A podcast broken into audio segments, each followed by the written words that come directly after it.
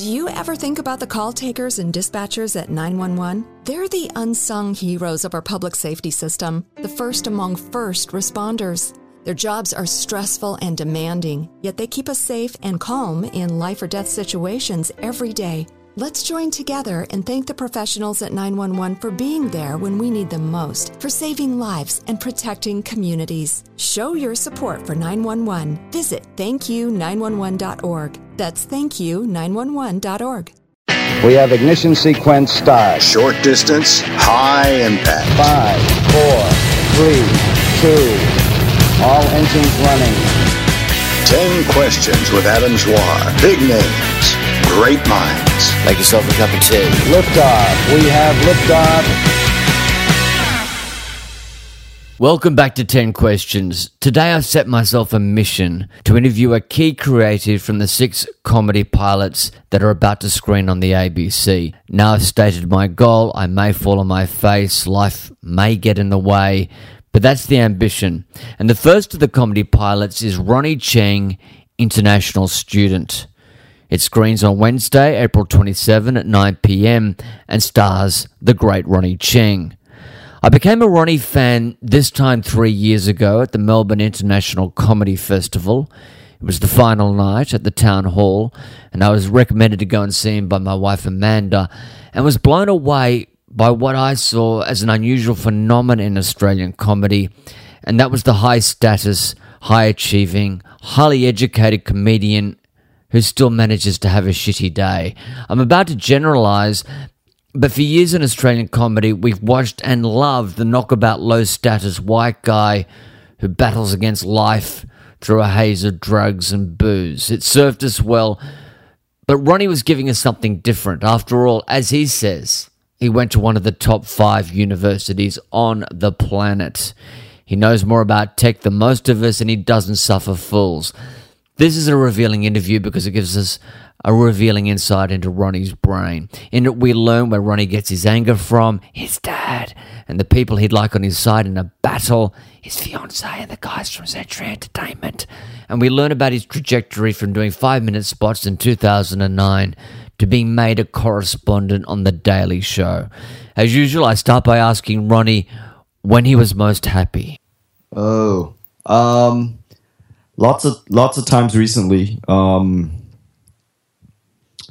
I got I, I got engaged. I was I was really happy. Um, I got um that there was a moment recently. I don't know. uh, It's hard for me to talk about most happy, but there was a moment recently when I really definitely felt something quite um almost like a re- revelation um revelation, if you will. Uh, I was on stage at the Comedy Cellar for the first time, and I was auditioning for the spot.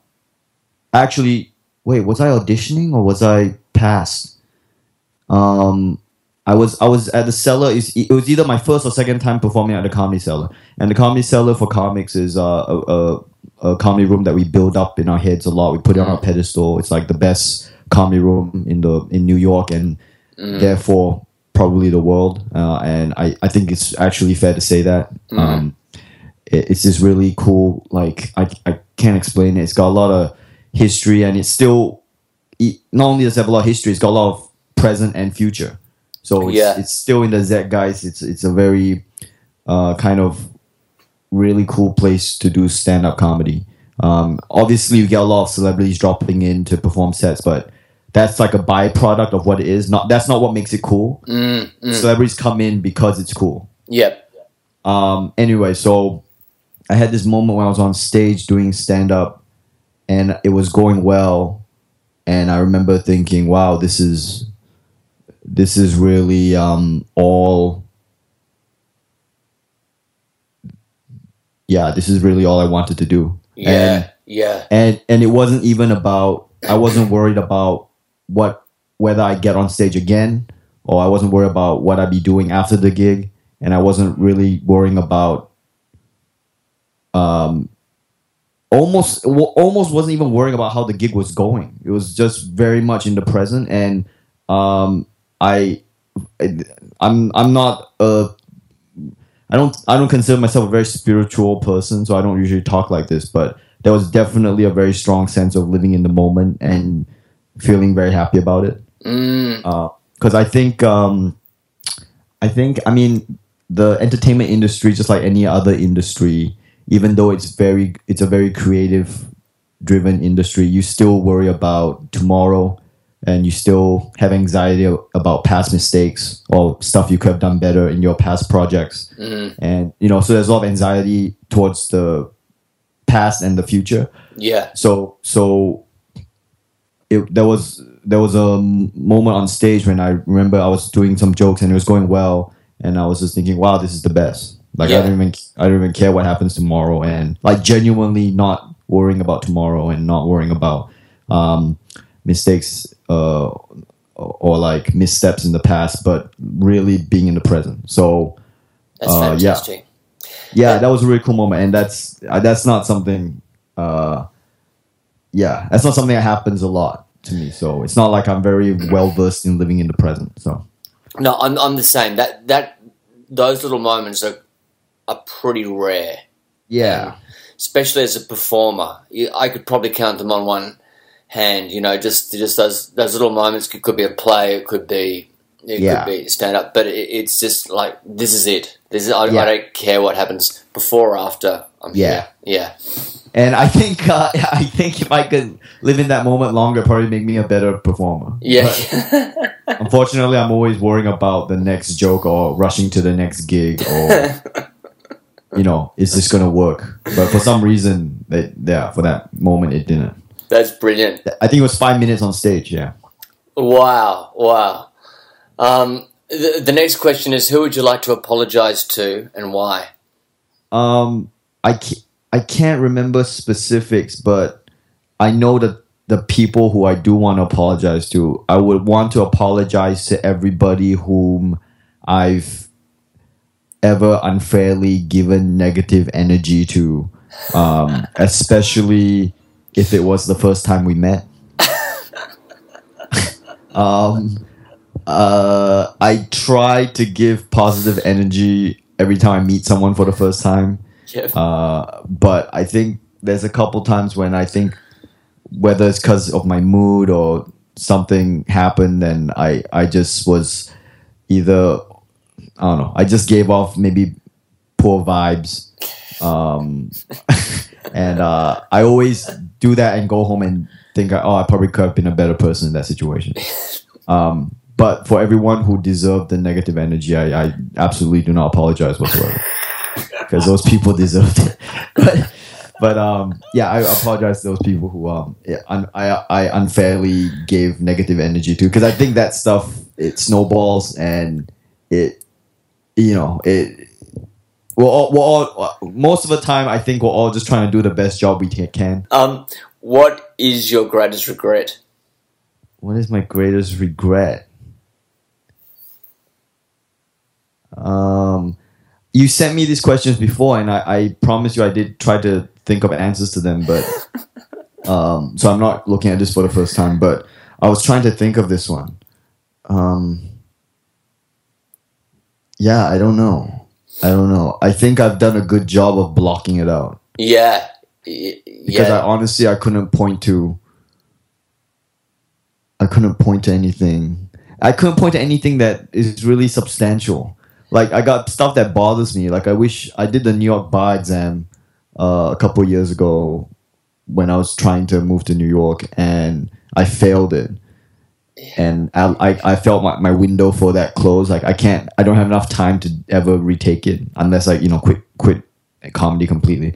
Um, so I kind of, I'm like, oh man, I wish I passed that exam. But even then, I'm not that bothered by it. Like I don't, you took your New York bar, this the New York bar exam. yeah. Wow. And it doesn't that, haunt me, but it's it bothers me that I didn't pass that one. I got I got a good one. I this one, but here's the thing: a lot of my regrets, it's like I think about it and I feel like there's nothing I could have done at the time. right. Okay. Cause, okay. 'cause that's good. either either the situation was out of my hands due to circumstances, or I didn't know enough Mm. at time to to to have a different outcome. Yeah. yeah. So I can't really re- like regret it because the like I didn't have enough information to to change the situation. Like one of my regrets was um, in 2014 I did sorry 2013 I did a follow up. I did a one hour comedy show at the Melbourne Comedy Festival, and this was after 2012. I I, I won the best newcomer award Yeah. at show. So this is like the second album, Yep. and I didn't. I didn't know how to make a new hour of comedy, and Yeah, right. I went. I went into it, and I tried. Like I didn't go into it arrogantly at all. Like I knew I was. I, I knew I had a difficult task to try to make another hour of comedy, and I tried my best, uh, and I worked at it. But I didn't know how to do it the way I do now.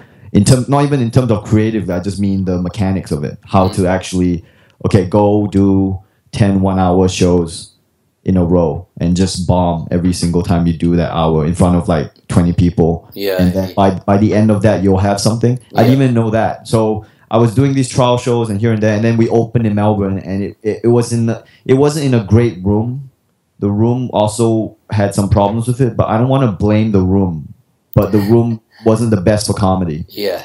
Um, and uh, um, yeah, I didn't have a very good two weeks. And I got really bad reviews, and I felt really disappointed. Like, what was I doing? You know, like I felt like I let a lot of people down who came to see um, after I had a really good year in 2012. Um, and I, yeah, that that's probably one of the things I wish I had known how to build that hour at that time. But by the time you got to the town hall, because that's when I saw you, you were you really hit your straps. Right? Was that 2013? I reckon it was 2013. So it was um, it was after you'd kind of been elevated from the room to the town hall, Right. and um, and that was the first time you did the stuff about your mum and the and Yeah, the YouTube uh, stuff. the history. Sorry. And I wrote that on stage. Yeah, yeah. Oh right, okay. So so so by the time you did that two weeks, you did you iron out any problems you, you'd had? Or Yeah. by- yeah. Okay. Cool. Yeah, by the end of that two weeks, I, I would I remember being actually really happy with the show, which I never thought would have been possible at the start of the run. I thought this is like, oh my god, it's over. Yeah. Um, and um, uh, yeah, that show turned out to be good. I came up with some signature bits. Yeah. That on Montreal, that I think even got me the Daily Show. Oh wow. Okay. now that I think about it, yeah, that was crazy. That that's how that happened. That, that's where it started. Um, because I did that bit on stage for the first time during one of the shows. I guess I mean even that regret, like it. First of all, like I said, I didn't have enough experience to change the outcome anyway. And second of all, it's always worse in your own head. Mm. Like I think I I got shitty reviews and it definitely wasn't a great show, but a lot of people who saw the show in the shitty venue were like, "It was fine, man. Don't worry about it. It was fine." so you know, it's always worse in your own head. Oh, totally. So I don't even know. I wish I could answer that. Regret. I wish I got to know my granddad a little bit better. Um, What before he he, passed away. My mom's my mom's dad. I didn't get to know him and what very was well. he, what did he do with his life? he yeah he he had a very interesting um uh like he he told me once he did every single job you could name he's done it he told me and he could like speak a lot of different languages and he was in malaysia the whole time um yeah he had a very interesting life doing stuff but um i think he had a falling out with the family or something and i never really understood it um but every i would go visit him and stuff but uh, yeah, we never really connected on a personal level, and I wish I got to know him a little bit better. So how old were you when he died? Uh, I was twenty. Uh, this was. I remember when he passed away because I was doing a gig, and it was in. I was in Perth. Yes, I was in Perth at the time with Matt Okine, and it would have been. I'm guessing 2013 or 2014. Yeah. Right. Right. Yeah, Yeah. It's it's hard. It's hard when you, you know. You, well, obviously, there's a family situation. He's been exiled from the family. It makes it even more difficult. But it's hard, you know, when you're young to kind of, you know, had the time to connect with your grandparents. Yeah, Um, yeah. when That's you're tough. very young. I'm, I'm I'm usually like uh, I'm a lot more. I like talking to old people and hearing their stories, and uh, I, I guess I'm surprised I'm not like that with my. I wasn't like like that with my own grandparents. Okay. Yeah. Yeah. Right. Uh, I mean, there's language barriers and stuff, though. I mean, those my grandparents are, you know, they the English isn't they can't no, they can't really speak English, and um, right. um, some of them, like one, my mom, my dad's mom, we don't even speak the same language. Like he does, she doesn't even speak Mandarin Chinese. She speaks like a dialect only, Ah, which. I can't speak. So there's always this language barriers. But yeah, That's difficult. That's really difficult. Um, Ronny, what will you still need to do to feel you've lived a satisfactory life?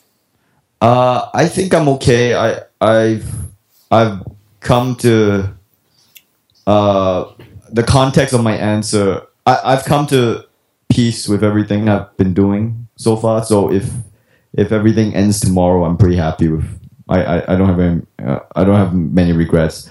Um, uh, the context of that is I always battle with that stuff like Mm. uh, going in and out of um, pursuing your dreams mode and doing something a little creative and coming from a corporate background it's always like oh is it time to go back to corporate world? Now is it time to go back?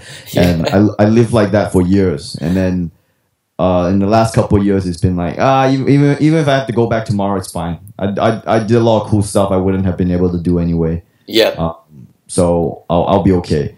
Um, but yeah, I, I think that one common denominator in the creative industry, like television or movies or stand up or performing arts, though I think the common denominator uh, that I have seen is sacrifice, and you almost have to live like a mercenary lifestyle of like, I don't, I don't give a fuck what's happening tomorrow. I, I, I can't worry about what's what. How am I going to retire right now? This is all about trying to do the a cool thing right now. yeah. So, so I think to do in the creative industry, you have to be like living in the moment. Even if you're like a in America, especially they have they like television shows in America. They have a very structured like um, internship program. Yep. So people start as interns for no pay, and then they slog it out for years, and then they you know get promoted to you know assistant producer, and then producer, and then you know Yeah. EP or whatever. So these guys, they you know, as far as I know, they're not thinking about. They're not thinking about. Um, how what's my five year plan or whatever. They're just thinking like, hey, I this is I want to be in this industry. Yep. I'm just gonna live in the moment and slog it out. And um, That, I guess I guess yeah. Sorry, you go. Oh, the sacrifice is huge um, to, to be in the entertainment industry. Like, people often say to me, "Oh, I'd like to be a writer." You know, a lot of actors say, "I'd like to be a writer," and you think, "Well, you know, when you went to that festival for three days, well, I was writing." You know, when you would, you would, you know, you decide to go to, to Yeah. you know, hang out with your mates and go to Bali for two weeks. Well, I, I was at home writing. You know, it- Yeah. it's, it's constant. Just it's a constant battle just to be part of it. Yeah, and it's not. Yeah, you're right. That's a great way to put it. it's a constant battle to be part of it, and it's not. That's not to be discouraging to people or to No, or or, or to like like put uh put yourself over other people no. To to be like ah you guys don't know what it's like you, you know you guys you guys aren't you guys don't sacrifice for your art because it on the surface that's what it sounds like but yeah, yeah, and I think a lot of people maybe do mean that. You know, there's like uh, definitely some people have that kind of negative feelings, and maybe maybe twenty percent of it is that, Mhm. but eighty percent of it is I'm trying to give you some actual advice here, which is you don't understand. yeah. Like you have to sacrifice like everything. You're going to sacrifice relationships. You're going to Yeah. sacrifice, um, you know, uh, family, having a family, having a plan, having Yeah. a investment property, having uh, uh, uh, uh, having out going out with your friends at night. Yep. All this stuff, like you know, this is genuine stuff. People give up jobs just to intern for no money at at um, at television shows. Uh, you know, um, like stand ups uh you know these guys like I, I i obviously i got a lot of corporate friends so that you know corp- I, I think a lot of my corporate friends they're very creative people and they like to dabble in it and they like to express they're bursting at the seams to express themselves which is great Yeah. um and it's like i don't think you like to in order if you if you really want to jump into it that you know you really have to give up a lot uh, to to to fully immerse yourself into it. It sounds so It's true. sounds so wanky, but it's true. I mean, I mean, I've, I've interviewed so many people who, for this podcast, who say that they're not the funniest person in their family. All right, and and and that that's fine. You you may not be the funniest person in your family, but you're the person who decided you really wanted to go into show business and and Yeah. were willing to give up a whole lot of shit to do it.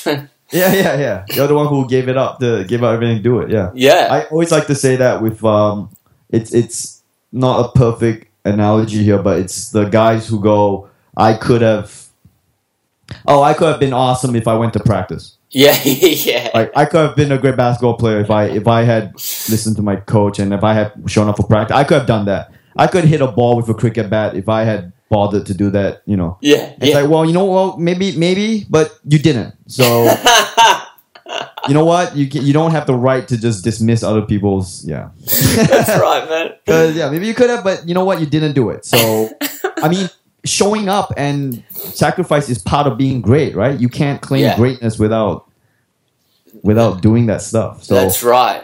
Yeah. Um, it- yeah, and uh, and also along the way, I mean, you mentioned it before, but putting up with the bad, the public shaming that's associated with show business as well. Yeah. which is bad. The bad reviews is like you know, if you do read a bad review about yourself, you kind of go, "Wow, everyone has seen this. I'm people are just going to be like feeling so sorry for me today, Yeah. or not want to be around me. I'm a pariah." But really, Yeah. no one's read it. No one gives a shit. No one gives no one shit. really gives a shit other than in that moment. I've started to learn that now, and Yeah. I'm a lot better at dealing with that stuff now. I still hate reviews though. I hate reviewers. Yeah. I, I hate reviewers. Like I, I know some of them very well, and there's there's very few.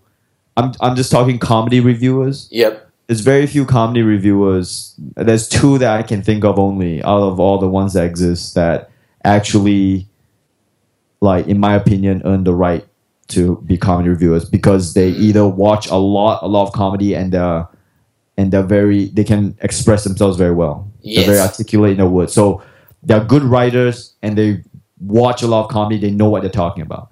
Other than that, it's just a bunch of people who like, like you know, I got the bit about this, like how everyone's trying to make something in the creative industry, and all you're doing is sitting on your ass, just you know, just critiquing other people's stuff. It's like, well, why don't you go do it then? Yeah, yeah, yeah. if you wh- like i yeah i'm always like hey why don't you well all the comedy reviewers when i'm building my hour? I could really use your input right now.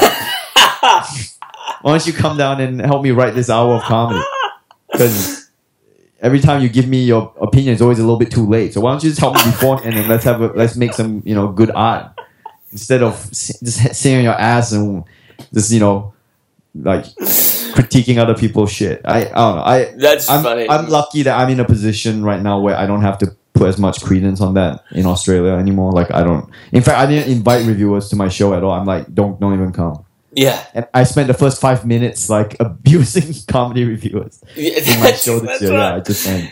It was um uh, we, we did a, a agony live um and we got this kind of we got a good we got a good review but it the headline was it just had Adam Zwar colon two and a half stars and it's like fucking hell They're the worst. I, I uh, so my policy now is I don't want them at my shows. Um, and when when even I get a good review, obviously I feel I feel good about it. When when I get someone says something good about my show, I like it. But I try not to use it. As in, I don't publicize it. yeah I don't yeah I don't publicize good. I don't publicize bad. It's like no, I don't I don't I, I won't take the good. I won't take the bad. Yeah. I don't want to deal with any of this. Yeah. yeah yeah that makes sense um Ronny who is the person who most influenced you and how Yeah. I don't know. This one's tough. This one's really tough. Um. excuse me I you know I can list comedic influences, but it's tough, man. Like you, yeah, I I feel like I've lived like three different lives now. Like I'm 30 years old, and at different stages, you get influenced by different people. Um, like you're, I've been three different persons. I think. yep Um, I don't know. I guess I've never thought about this as me, my answer to this question before, but I don't know. I guess it's my dad yep uh, I think he influenced me the most. Um, just in that I think I get my tenacity from him. I think I get my my temper from him. I think I get my um my constant push to be better from him. Like never never never resting on your laurels. Um, Yeah. I think I get the kind of logical, strategic thinking from him. Like, what's the best move forward? What's the best move forward? Mm. Um, What's he do? I get, I think I get a lot of impatience from him as well. Yeah, I get my impatience from him. So I th- now that I think about it, like after I read this question in the in the when you sent it to me, I was thinking, yeah, I think actually it might be him. I never I never thought about that before. What's he do? What's your dad do? Oh, he he was a general manager at like factories in. Uh, he's not from China, but he went to China to work on the factories, uh, like Yep. manage all the factories there. But now he's retired. Okay, okay, and uh, He's he- a corporate. He's a corporate guy. okay, right, right. Um, so as you get older, do you see more similarities between the two of you? Yeah, I think so. Mm. I think so. Yeah, I think there's there's a certain like like my my fiance says well very similar. Me me and my mom and me and my dad. He, when when she met them, she was like, "Yeah, I can see why you get why I can see why you're like this because I get a lot of stuff from them where it's just like stuff I think is quite natural. It- like there's a certain my, my my parents are very abrupt and they they change topic very quickly and they move on from things and they like they're very like goal driven. Mm. So even something like like a meal, it was like order have the meal. Okay, let's go, and we we get out. And and for me that's normal, and for my fiance it's like yeah, this is. I love it. I love and, it. and after she said it, I was like, oh my god, yeah, yeah, you're right. I, I get a lot of stuff from there, how I communicate with people and how I how I um approach tasks. Yeah. Very much influenced by them. Yeah. and, and comedically, are you? No, I don't think so. I get a lot of material from them, but I don't get like I don't know. I don't. I we don't joke about the same stuff at all. Yeah. Okay. Yeah. I find them very funny. Yeah. Um, when was the last time you cried and why? Um, I'm trying to think. Um, I can't remember. I can't imagine you crying. um. Uh, I think it'll be something stupid like I was watching um, Return of the King on a plane. Yeah. Lord of.